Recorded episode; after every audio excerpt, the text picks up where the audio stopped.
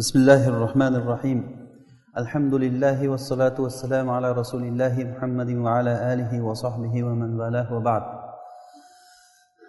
rasululloh sollallohu alayhi vasallam aytdilarki kimki alloh taoloni robbi deb o'ziga tan olsa va dinni islom deb tan olsa va muhammad sollallohu alayhi vasallamni o'ziga rasul deb tan olsa shu odam iymon lazzatini qalbida tatadi dedilar Iymon lazzatini tatishlik uchun birinchi sharti alloh taoloni robbi deb tan olishligi. O'zi asli olloh subhanahu va taolo insonlarni mana shu uchun yaratdi. Ollohga ibodat qilishlik uchun yaratdi. Insonni ollohga ibodat qilishligida birinchi o'rinda uni qalbi ibodat qiladi keyin badan unga tobe bo'ladi. Hattoki qur'onni ham alloh taolo birinchi qalbga tushirdi. Nazala bihir ruhul amin ala qalbika litakuna minal munzirin. Buni jibril alayhissalom qalbingizga olib tushdi deyapti rasululloh sollallohu alayhi vasallamga. Ogohlantiruvchi payg'ambarlardan bo'lishligingiz uchun degan. Demak biz shu hadisga ba'zi bir sharhlar qilib alloh taoloni qanday taniymiz degan mavzuda suhbat qilayotgan edik. Inson agar alloh taoloni tanimas ekan allohga ibodat qilolmaydi ollohni tanimasa ollohni yaxshi ko'rmaydi. Ollohni tanimasa ollohdan qo'rqmaydi. Shuning uchun ham johil kishilar ollohdan qo'rqmaydi. Ollohdan kim qo'rqadi? Ollohdan ollohni tanigan olim kishilar qo'rqadi. Min ibadihil ulama. Bandalar ichida ollohdan olim kishilargina ollohdan qo'rqadi. Ollohni tanigan odam ollohni yaxshi ko'rmasligi mumkin emas. Bu bir biriga mutalozim bo'lgan narsa. Ollohni tanisa iloji yo'q ollohni yaxshi ko'rib qoladi. Ollohni tanisa albatta ollohdan qo'rqadi. Demak mana shu qo'rqishlik ollohdan va allohni yaxshi ko'rishlik va allohdan qo'rqishlik ikkalasi bu ibodatni ikkita rukni hisoblanadi. Bizni hayotimizni butun bu hayotimizni ham oxiratimizni ham obod bo'lishligi mana shu ikkita narsani ustiga quriladi. Ya'ni alloh subhanava taoloni yaxshi ko'rishlik va allohdan qo'rqishlik. Tavhid eshigi mana shu bilan bizga ochiladi. Shirkni eshigi mana shu bilan bizga yopiladi. Mana bu biz uchun juda ham muhim bo'lgan ilm. Hammamiz bunga e'tibor qaratishligimiz juda kerak bo'ladi. Shuning uchun alloh taoloni tanishlik uchun biz ollohni qanday taniymiz? Alloh taoloni o'zini kitobidan ko'ra tanitgan narsa yo'q. Olloh o'zini kitobida o'zini tanitdi. O'zini sifatlarini aytdi. Mana kechagi darsimizda biz ollohni rohman sifati haqida aytgan edik. Rohman sifati bu rohmon ismi alloh taoloni rahmat sifati bor ichida bunda. Rahmat sifatiga ega bo'lgan zot alloh taolo. Mana bu ismni alloh taolo o'zini kitobida bir necha o'rinda takror takror aytdi. Hatto ellik yettita o'rinda o'zini rahmon deb alloh taolo ismladi. Nega ko'p ismlagan? Odamlar bilsinki alloh taoloni rahmon ekanligini. Ollohni biz ibodat qilayotgan robbimiz bizni robbimiz rahmat egasi. Ollohni rahmati butun hamma narsani qamrab olgan. Va rahmati vasiat kulla shay. Alloh taolo aytadiki meni rahmatim hamma narsani qamrab olgan. Kulla shay. Buni ichiga insonlar ham kiradi buni ichiga butun maloikalar ham kiradi buni ichiga osmonlar yerlar o'simliklar hayvonlar butun mavjudotlar maxluqotlar hammalari ollohni rahmatini ichiga kiradi. Alloh taolo insonlarni o'zi rahmat uchun yaratdi. Ya'ni mana shu bilan alloh taolo yoki mana shu uchun yaratdi. ولو شاء ربك لجعل الناس أمة واحدة ولا يزالون مختلفين إلا من رحم ربك ولذلك خلقهم agar alloh taolo xohlaganda odamlarni hammasini bitta ummat qilib qo'yardi xohlasa hammani mo'min qilib qo'yardi lekin olloh buni xohlamadi alloh taolo xohladiki odamlar har xil bo'lishligini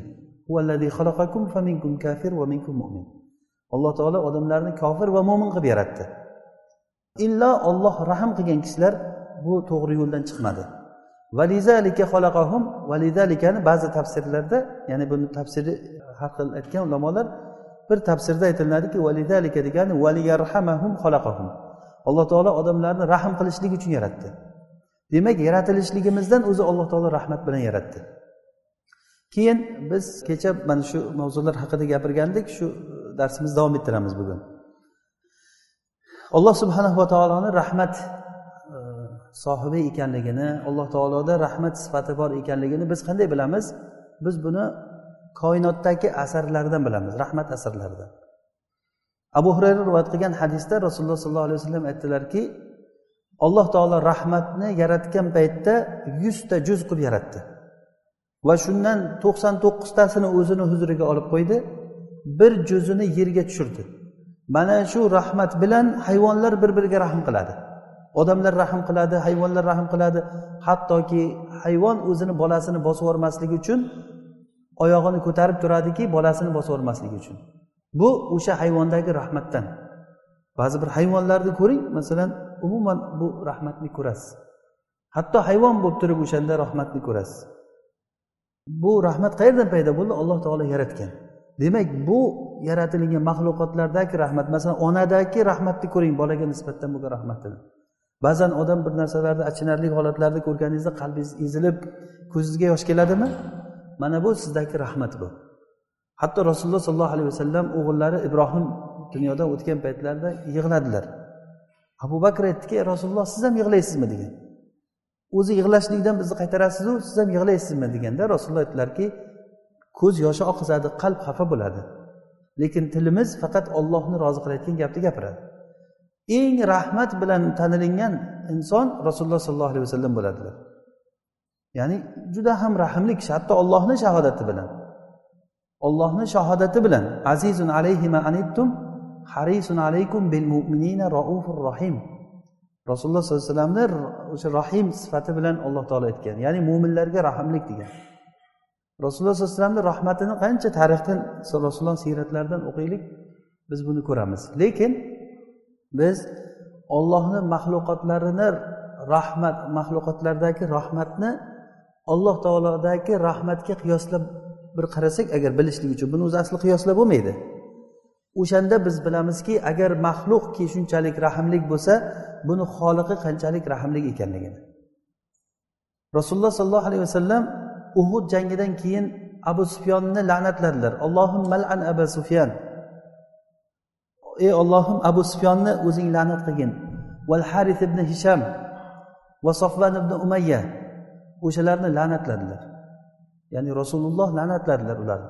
Nega u uhud jangida bilasizlar musulmonlarni quloq burunlarini qirqqan rasulullohni amakilari hamzani quloq burnini qirqqan qornlarini yorib ichaklar e, nima e, jigarlarini chiqarib musla qilganlar ular. Juda ham bir e, yomon holatlar bo'lgan. O'shanda rasululloh sollallohu alayhi vasallam xafa bo'ldilar va abu sufyonni la'natladilar va horis ibn hishomni safvan ibn umayyani la'natladilar. Shunda alloh taolo oyat tushirdiki minal amri shay'un aw alayhim aw sizga ishdan hech narsa yo'q. Siz birovni la'natlab kim odam do'zaxi kim jannati bo'lishligi sizga emas degan. Siz faqat da'vat qiling degan. Shunda rasululloh sallallohu alayhi vasallam bundan to'xtaldilar. Haligi la'natlagan uchalasi ham iymon keltirgan. Roziyallohu anhu ajmain. Ya'ni hozir yer kurrasidagi hamma odamdan ko'ra afzal deyishimiz mumkin abu sufyonni. Iymon keltirdi sahobiy bo'ldi alloh taolo o'zini rahmatiga oldi. Odamlarga qo'yib bersangiz odamlar xuddiki haligi arobiyga o'xshab ketadi bir qarashda. Allohim marhamni va muhammada vala tarham mana ahada.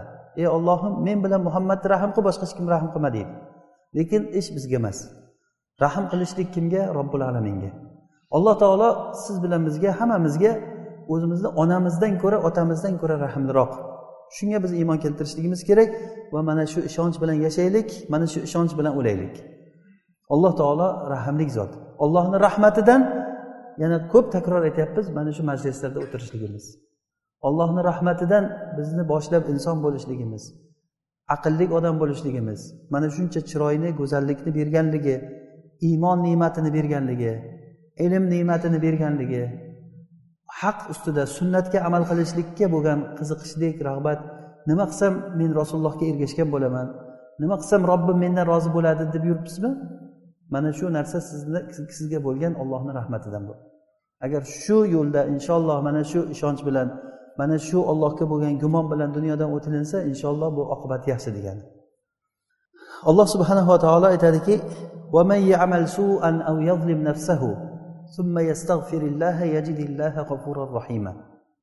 kim agar bir yomon ishni qilsa bir gumonlik gunoh ishni qilsa keyin tavba qilib ollohdan istig'for so'rasa albatta ollohni kechiruvchi zot deb topadi alloh taolo rahmli zot mana bu olloh kitobida ochiq aytib qo'ydiki قل يا عبادي الذين أسرفوا على أنفسهم لا تقنطوا من رحمة الله إن الله يغفر الذنوب جميعا إنه هو الغفور الرحيم Ey haddidan oshgan bandalarim haddidan oshgan bandalarim deyapti. Ibadiy degani bu meni bandalarim. Alloh taolo gunohkor bandalarga qarab aytyapti. Ey haddidan oshgan bandalarim ollohni rahmatidan noumid bo'lmanglar. Alloh taolo hamma gunohlarni kechiradi. Lekin sharti va anibu ila robbikum va aslimulah ollohga qaytinglar va allohga taslim bo'linglar. Qachongacha davom etasiz zulmda qachongacha kufrda gunohda davom etasiz? Agar shu gunohda paytda odam o'lib qolsa nima bo'ladi? Ollohni rahmati kengligidan insonga imkon berdi shuncha umr berdi. Ba'zi bir odamlarga alloh taolo bir umr beradiki qani shu tavba qiladimikan? Qani shu nima qilar ekan deb turib yoshi oltmishga kiryapti yoshi yetmishga kirib ham yoshi yetmishdan oshib ham zulmdan to'xtamagan odamlar ular ham ollohni bandalari ular. O'shalarga ham qarata alloh taolo qancha zulm qilayotgan odamlarga alloh taolo qaratib aytyaptiki ey bandalarim to'xtanglar degan. Bir kuni kelib qoladiki keyin pushaymon bo'lasizlar. Qaytaringlar meni ey robbim orqaga qaytaring qaytar meni deydi lekin unda kech bo'ladi. Alloh taolo qaytarmaydi. Shuning uchun ham allohni rahmatidan xosatan mana shunday kunlarda biz umid qilib allohni rahmatiga erishib qolishligimiz kerak. Yana alloh taolo aytadiki kataba robbukum ala nafsihi rahma robbingiz olloh o'ziga rahmatni kataba degani men albatta rahm qilaman deb turib yozib qo'ygan degani. Ya'ni o'zi asli alloh taolo ollohni ustida hech kim vojib qilolmaydi. Alloh taolo o'zi buyruq beruvchi zot. Lekin olloh shunday zotki rahm qilishlikni yaxshi ko'radigan zot. Rahm qilishlikni o'ziga o'zi alloh taolo men rahm qilaman deb va'da berib qo'ydi. الذين يحملون العرش ومن حوله يسبحون بحمد ربهم ويؤمنون به ويستغفرون للذين آمنوا ربنا وسعت كل شيء رحمة وعلما ya'ni arshni ko'tarib turadigan farishtalar ular iymon keltirgan mo'minlarni haqqiga duo qilib turadi va allohga iymon keltirishadi ular aytishadiki ey robbim har bir narsani sen rahmat bilan o'zing egallab olding degan Demak har bir narsaga alloh taoloni rahmati tushgan. Ollohni rahmati tushganligi uchun inson yaxshi yashaydi. Agarda ollohni rahmati tushmasa bu inson qanchalik moli dunyosi ko'p bo'lsa ham yaxshi yashay olmaydi. Ya'ni ozroq dunyoda la'nati bo'lib o'tib ketib qoladi olloh asrasin. Ya'ni shunaqangi odamlar borki uni hamma la'natlaydi. Butun e, odamlar la'natlaydi u insonlarni. Shunday bir insonlar borki unga hamma rahm so'raydi. Buxoriy desa rohimaulloh buxoriy rohimaulloh mana qarang allohni rahmatini. Shu odamlarga ollohni rahmati tushgan odamlar. Birorta odamni eshitmaysizki buxoriy desa alayhi rahimaulloh ya'ni alayhi rahmatulloh. Unga ollohni rahmati bo'lsin. Buxoriy rahimaulloh deb necha marta aytiladi mana bu ollohni rahmatidan. Shunaqa odamlar ham yashab o'tib ketdi. Yoshlari nechaga kirib o'ldilar masalan buxoriy? Oltmishdan oshib dunyodan o'tdilar. Oltmish uchga kirib kirmasdan. Lekin qiyomat kunigacha buxoriy rohimaulloh buxoriy rohimaulloh yoki rasulullohni ashoblarini ayting sahobalarni. Roziyallohu anhu ajmain har bir odam qiyomatgacha ularni eslab duo qilamiz. Abu bakr necha marta eslanadi umar necha marta eslanadi abu hurayra oysha sahobalar ularga ollohni rahmati bo'lsin olloh ulardan rozi bo'lsin. Mana bu ollohni rahmatidan bu. Mana bunaqangi odamlar ham bor. Lekin ba'zi bir odamlar borki mana fir'avn alayhi lana. Qancha yashadi u? Fir'avn alayhi lana hamma odam la'natlaydi uni. Ulaika alayhim la'natullohi val malaikati val nasi ajmain. Ana ularga ollohni la'nati bo'ladi maloikalarni la'nati bor va butun insonlarni la'nati bor unaqa odamlarga. O'sha ham bizga o'xshagan inson bo'lgan olloh imkon berdi unga ham lekin hayotdan o'tib ketdi. Mana shunday bizni ham hayotimiz o'tib ketadi. Bu misollarni alloh taolo keltirdi nima uchun? Biz bulardan ibrat olishligimiz uchun. Odamlar bor rahmatga erishib o'tib ketdi. Odamlar bor la'nat bilan o'tdi dunyodan. Va utbiu fi hadihi dunya la'na. Ular shu dunyoda o'zi ularni orqasidan la'nat ularga ergashtirib qo'yildi. Va yawmal qiyamati hum minal maqbuhin. Qiyomat kuni ular eng yomon odamlar hisobidan. Maqbuh ya'ni gapirsa o'chir ovozingni gapirma sen deydigan odamlardan. Ularni gapiga quloq solinmaydi. Ularni uzrlari qabul qilinmaydi. Rasululloh sollallohu alayhi vasallam bir kishini aytib berdilar. Bu hadisni ko'p eshitganmiz hammamiz. Bir kishi hech hayotida yaxshilik qilmagan faqat yomon ish qilgan. Keyin farzandlariga aytibdiki men agar o'ladigan bo'lsam meni yoqib kulimni shamollik kunda yarmini dengizga sochib yuboringlar yarmini toqqa sochib yuboringlar alloh taolo meni qayta tiriltira olmasin. Agar olloh meni tiriltirsa meni qattiq azoblaydi. Hech kimni bunday azoblamaganday azoblaydi. Chunki men ko'p yomon ishlar qilganman. Keyin o'lgandan keyin alloh taolo dengizga buyurdi uni kulini jamlab berdi. Toqqa buyurdi uni kulini jamlab berdi. Tiriltirdi. Ey bandam nimaga bu ishni qilding? deganda ey robbim sendan qo'rqqanligim uchun qildim. Xoshiyataka ya rob degan. Sendan qo'rqib ko'p yomon qilgan yomon ish qilgan edim seni oldingga kelishdan qo'rqdim men. Deganda alloh taolo mana shu qo'rqishligi bilan uni rahm qildida kechirdi degan. Bu hadis sahih hadis. Rasululloh sollallohu alayhi vasallam aytdilar. Mana bu ollohni rahmatini ko'ring qanchalik. Yana bir boshqa bir kishini rasululloh aytib berdilar. Bu ham buxoriy e, rivoyat qilgan hadisda. Rasululloh sollallohu alayhi vasallam aytdilarki buni ham hammamiz eshitganmiz bu hadisni bir kishi safarda kelishlik paytida chanqab quduqqa tushib suv ichgan. Suv ichib chiqsa suvni oldida bir it kelib chanqaganidan tuproqni yalab turganligini ko'rgan. Haligi odamni shu itga rahmi kelgan. Itga rahmi kelib turib oyoq kiyimini yechib mahsisini og'ziga tishlab quduqni ichiga tushgandan keyin quduqdan suv olib og'ziga tishlab mahsisini quduqdan chiqib shu itga suv bergan. Alloh taolo uni qilgan ishini qabul qildi va uni kechirdi gunohlarini. Bitta ishi bilan o'sha kuchukka suv berganligi uchun. Bo'lmasa bu kuchuk nima degan narsa? Olloh rasululloh sallallohu alayhi vasallam o'ldirishga buyurganlar kuchuklarni. Kuchuk bor uyga farishta kirmaydi dedilar. Lekin bu boshqa narsa farishta kirmasligi boshqa narsa lekin u ollohni xalqi o'sha ollohni xalqiga rahm qilishlik bu katta narsa. Rasululloh sollallohu alayhi vasallam aytadilar ar rohimuna yarhamuhumur rohman irhamu man fil ardi yarhamkum man fis sama. Rahm qiluvchilarni olloh rahm qiladi. Rahm qiluvchilarga olloh rahm qiladi. Yerdagi odamlarga rahm qilinglar osmondagi zot sizlarga rahm qiladi. Yerdagi kishilarga u mo'min bo'lsin kofir bo'lsin boshqa bo'lsin hatto hayvonlarga hatto itga rahm qilganligi uchun alloh taolo unga rahm qildi. Al jazau min jinsil amal. Hal jazaul ihsani illa ihsan. Yaxshilikni jazosi yaxshilik emasmi? Alloh taolo mana shunaqangi rahmli zot. Yoki qotilul miani eshitgansizlar hammalaringiz. Yuzta odam o'ldirgan. Bizdan oldingi ummatlardan to'qson to'qqizta odam o'ldirgan keyin bir rohibni oldiga borib turib rohibni oldiga borib turib men to'qson to'qqizta odam o'ldirdim meni olloh kechiradimi desa qanaqasiga kechiradi seni olloh to'qson to'qqizta odam o'ldirgan bo'lsang? deb aytgan. Unday bo'lsa yuzta bo'lsin deb haligini ham o'ldirib qo'yavergan. Nisob ketsin deb. Shunchalik yomon odam bo'lganda bo'lmasa rohibda nima ayb? Odam emas boshqa narsani bunchalik o'ldirolmaydida yuzta bo'lsin deb. Shunchalik oddiy bo'lgan unga odam o'ldirish. Keyin yana qalbidan bir tavba qilgisi kelib turib boshqa bir rohibni oldiga borgan men yuzta odam o'ldirdim olloh meni kechiradimi? desa nimaga kechirmaydi? Ollohni rahmati keng. Lekin sen tavba qildan keyin yashab turgan qishlog'ing yomon qishloq. Bu odam qayerdan bildi uni qishloq yomonligini? Yuzta odam o'ldiradiyu o'sha qishloqda yashab yuribdi uni qo'lidan hech kim qaytarmadimi? Demak u qishloq o'zi tamom bo'lgan odamlar degan hammasi. Sen u qishloqni tashladan keyin yaxshi joyga o't. Mana bu yomon joyni tashlab yaxshi joyga o'tib ibodat qilishlikni foydalaridan biri. Shunda bu odam tashlab yo'lda ketishda jonni olgan.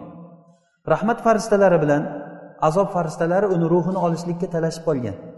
Azob farishtalari aytdiki bu bizniki bu yuzta odam o'ldirgan bu. Rahmat farishtalari aytishdiki yo'q bu tavba qilgan bu. Alloh taolo aytdiki ular o'rtalarida yerni hakam qilinglar. Agar qaysi qishloqqa yaqinroq bo'lsa o'shanga hukm bo'lsin. Yaxshi qishloqqa yaqin bo'lsa yaxshilarga qo'shinglar. Yomon qishloqqa yaqin bo'lsa yomonlar bilan ketsin. Keyin haligi yomon qishloqqa alloh taolo aytdiki uzoqroq bo'lgin dedi. Yaxshi qishloqqa yaqinroq bo'lgin dedi. O'lchashganida bir ziro yaxshi qishloqqa yaqin chiqqan shu bilan rahmat farishtalari uni ruhini olib ketdi. Umrida birorta yaxshilik qilmasdan jannatga kirib ketdi haligi odam. Bu ollohni rahmati emasmi bu? Bu ollohni rahmati bu. Alloh taoloni rahmati keng. Biz rahm qilaylik. Shu yerdagi odamlarga rahm qilaylik. Bir birimizga rahm qilaylik. Shoyatki robbimiz bizga rahm qilsa. Bu rasululloh sollallohu alayhi vasallamni hadislari. Yerdagi kishilarga rahm qilinglar sizlarni osmondagi zot rahm qiladi. Irhamu man fil ard yarhamkum man fis sama. Yerdagi kishilarga erlar xotiniga rahm qilsin qaynalar keliniga rahm qilsin. Hammaga yaxshi muomala qilgan qaynalar keliniga qolganda bag'ri tosh bir insonga aylanib qoladi. Hammaga yaxshi. Faqat keliniga qolganda o'sha allergiyasi bo'ladi. Yoki hammaga yaxshi bo'ladidan keyin qo'shnisiga yomon bo'ladi ba'zi odamlar. Negaligini o'zi ham bilmaydi. Demak o'sha shu paytda mana shu hadisni eslaylik. Rahm qilaylik. Shoyatki alloh taolo bizni shu rahmimiz uchun rahm qilsa. Bitta itga rahm qilgan kishini alloh taolo rahm qildimi? Bitta itga bu ollohni rahmati keng rasululloh sollallohu alayhi vasallam aytadilar bu muttafaqun alayhi buxoriy va muslim rivoyat qilgan hadisda bizdan oldingi ummatlarda bir kishi bor edi tijoratchi odam edi. O'zini xizmatchisiga aytar ediki vakiliga ya'ni e, pul nimaga ishlarni qiladigan xizmatchilariga aytar ediki agar sizlarni oldilaringga bir qiynalgan odam kelsa uni o'tib yuboraveringlar agar bir odam kelib osonlik bilan pul bersa oylar agar ahvolim qiyin desa o'tib yuboringlar holatini. Deb aytar edi. Keyin u odam dunyodan o'tib ollohni oldiga borgan paytda alloh taolo unga sen nima amal qilgansan deganda ey robbim men hech bir yaxshi amal qilolmadim faqat bitta amalim bor odamlardan o'tib yuborardim men. O'tib yuborishni bilamiz ya'ni haqqini kechib yuborish. Haqqini kechib yuborardim deganda shunda alloh taolo o't yuborishlikka biz haqlimiz deganday biz sizni o'tib yubordik deb turib kechirib jannatga kirgizib yuborar ekan. Odamlardan kechirganligi uchun bu ham hozirgi aytgan hadisimiz irhamu man fil ardi yarhamkum man fis sama. Ya'ni yerdagi odamlarga rahm qilinglar tijoratda bo'lsin oldi berdida bo'lsin. Ba'zi odamlar bor tijoriy tijoriy ma'noda shu arzimagan pul uchun bir biriga shunaqangi bir yomon gaplar gapirishadi odam xijolat bo'ladi odam. Ba'zan kelishmovchiliklarni bir guvohi bo'lib qolamiz judayam yomon ahvollar bo'ladida o'rtada musulmonlar o'rtasida. Shu paytda mana shu hadisni eslaylikki yerdagi odamlarga rahm qilaylik alloh taolo bizga shoyatki rahm qilsa. Rahm qiluvchilarni olloh rahm qiladi. Ar rohimuna yarhamuhumur rohman. Rahm qiluvchilarga alloh taolo rahm qiladi. Va yana alloh taoloni rahmat asarlaridan biri yaxshilikni alloh taolo o'n barvordan yetti yuz barobar va undan ziyodigacha ziyoda qilib yubordi ammo yomonlikni bo'lsa bitta yomonlik qilib yozdi. Mana bu ollohni rahmatini kengligidan kim yomonlik qilsa shu yomonligi bilan jazolanadi. Ammo kimki yaxshilik qilsa hasanat qilsa falahu ashru amsaliha unga o'n barobar ziyodasi bilan bu adolatdan emas bu. Lekin ollohni fazli ollohni rahmati bu. Alloh taolo o'zini rahmati bilan bitta hasanatga qancha qancha ziyoda ziyoda ajrlarni berishlikni va'da qilgan. Hattoki yetti yuz va undan ham ziyod bo'lib ketishligini alloh taolo va'da qilgan.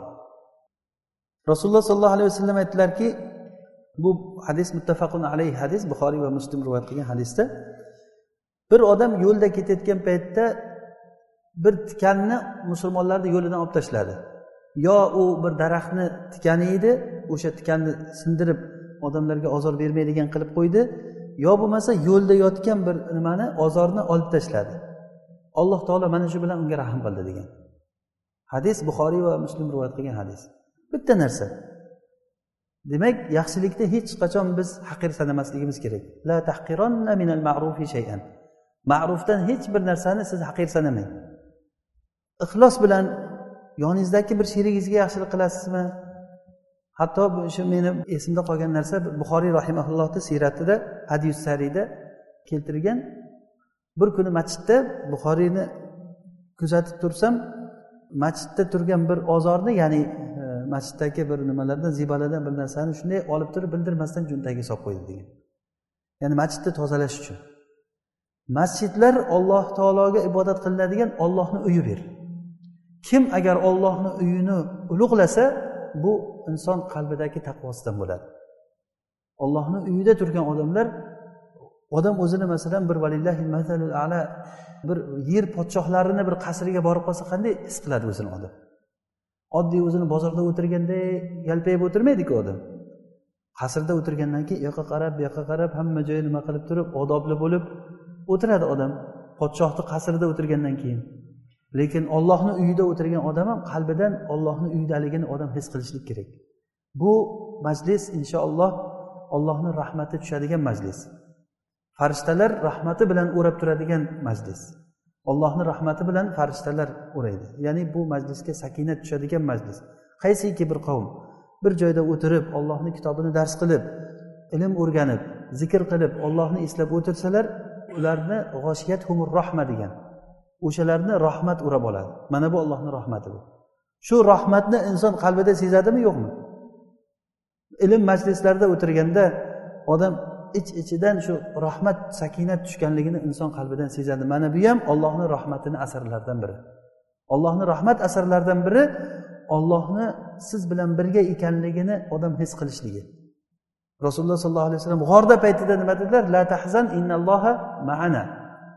Abu bakrga aytdiki siz xafa bo'lmang olloh biz bilan birga. Olloh siz bilan birga bo'lsa nima xafa bo'lasiz? Demak ollohni maiyatini ollohni birga ekanligini bilishlik xafa bo'lishlik bilan teskari narsa. Puliz yo'q bo'lsa xafa bo'lmang olloh siz bilan birga bo'lsa yetadi. Olloh u bilan birga bo'lgan odam nima yo'qotdi? Ollohni yo'qotgan odam nimani topdi? Ollohdan uzoqlashgan odam ollohga dushmanchilik qilgan odamlar xursand bo'ladiki men yaxshi yuribman odamlardan zo'rman pulim ko'p yo mansabim katta deyishligi mumkin lekin bir vaqti kelgan paytda juda qattiq afsusiydi bunday odamlar. Demak bu biz uchun eng birinchi narsa alloh taoloni mana shu tanishligimiz bilan bo'ladi. Ollohni agar biz qalbimiz bilan tanisak bu muolajani bu kasallikni davosi shu. Ollohni tanishlikda. Ollohni rahmat sifati bilan hozirgacha biz mana aytib o'tdik alloh taoloni rahmat sifati alloh taoloni vahhob sifati allohni karim alloh taolo g'oniy zot. Mana bu sifatlar hammasi sifatul jamal deyiladi. Alloh taoloni go'zallik sifatlari. Ollohni go'zallik sifatlarini qanchalik o'qib o'rgansak biz robbimizni mana shunchalik yaxshi ko'rib qolamiz. Agar alloh taolo rahmati bilan odamlarni o'rasa u odam hech narsani g'amini yemasin. Ibrohimni olovga tushgan paytda ollohni rahmati o'radi olov kuydirmadi. Ismoilga ollohni rahmati tushuvdi. Otasi uni so'ygan paytda pichoq o'tmadi. Yunus alayhissalomga ollohni rahmati tushgan paytda baliqni qornida paytda u muhaqqaq o'lim degani. Dengizga tushib dengizda baliqni qorniga tushgan odam kim tirik qoladi deb o'ylaydi uni. Ollohni rahmati bu. Ollohni rahmati kelgan paytda mana shu paytda o'sha o'sha joydan omon chiqdi. Yusuf alayhissalomga ollohni rahmati quduqda paytda ollohni rahmati keldi. Otasini uyida yurgan paytda yusuf alayhissalom otasini uyida agar yashab yurganda hech bir e, misrga aziz bo'lib misr podshosini eng ishongan odami bo'lamidi? Ollohni rahmati xohlang qamoqxonada kelar ekan xohlang zulumotda quduqda o'tirganda kelar ekan biz bilmaymiz. O'sha uchun ham biz bitta narsani bilaylikki ollohni rahmati bizni qamrab olgan. Qanday holatda bo'lsa ham bizni har bir holatimiz biz uchun yaxshi. Mana shu turishimiz biz uchun yaxshi. Chunki olloh bizga rahmlik zot. Alloh taolo rahm qildi mana shu holatga tushirdi. Xuddiki bu insonlarga ala masalan insonlarga qo'yib bersangiz boshqa boshqacharoq bo'lishligini xohlaymiz. Kechagi misolda aytgandek haligi bolani shal bo'lib yotgan bolani davolatib nima qilgandan keyin keyin qancha gunoh ishlarni qilgan? Odam bir narsani hikmatini bilgandan keyin keyin ha deb turib qadarga rozi bo'lishlik bu iymondan emas bu. Qadarga biz ollohni ishlariga biz hikmatini bilishdan oldin rozi bo'lishimiz kerak. Ana o'shanda mo'min odam bo'ladi. Shuni bilaylikki alloh taolo bizga arhamur rohimin. Alloh taolo hammamizni rahmati bilan o'rasin. Alloh taolo bu yashashda bizni rahmat bilan yashatsin. O'ladigan paytda alloh taolo o'zini rahmatiga olsin. Agar alloh subhanava taoloni rahmati tushadigan bo'lsa biz hech narsa yo'qotmaymiz. Hayotda faqat faqat yaxshilik bilan o'tasiz va xotirjam bo'laveringki agar shu gumon bilan o'ladigan bo'lsangiz inshaalloh robbingizni huzuriga borganda alloh taolo hech qachon bandani gumonidan teskari narsaga chiqmaydi. Ana inda zonni abdi bi. Alloh taolo hadis qudusiyda aytganki men bandamni menga bo'lgan gumonidaman. Ya'ni bandam nima deb o'ylasa sizlarni gumonlaringizda robbilaringiz qanday? Nima deb o'ylaysiz? Alloh taolo sizni kechiradimi yo'qmi?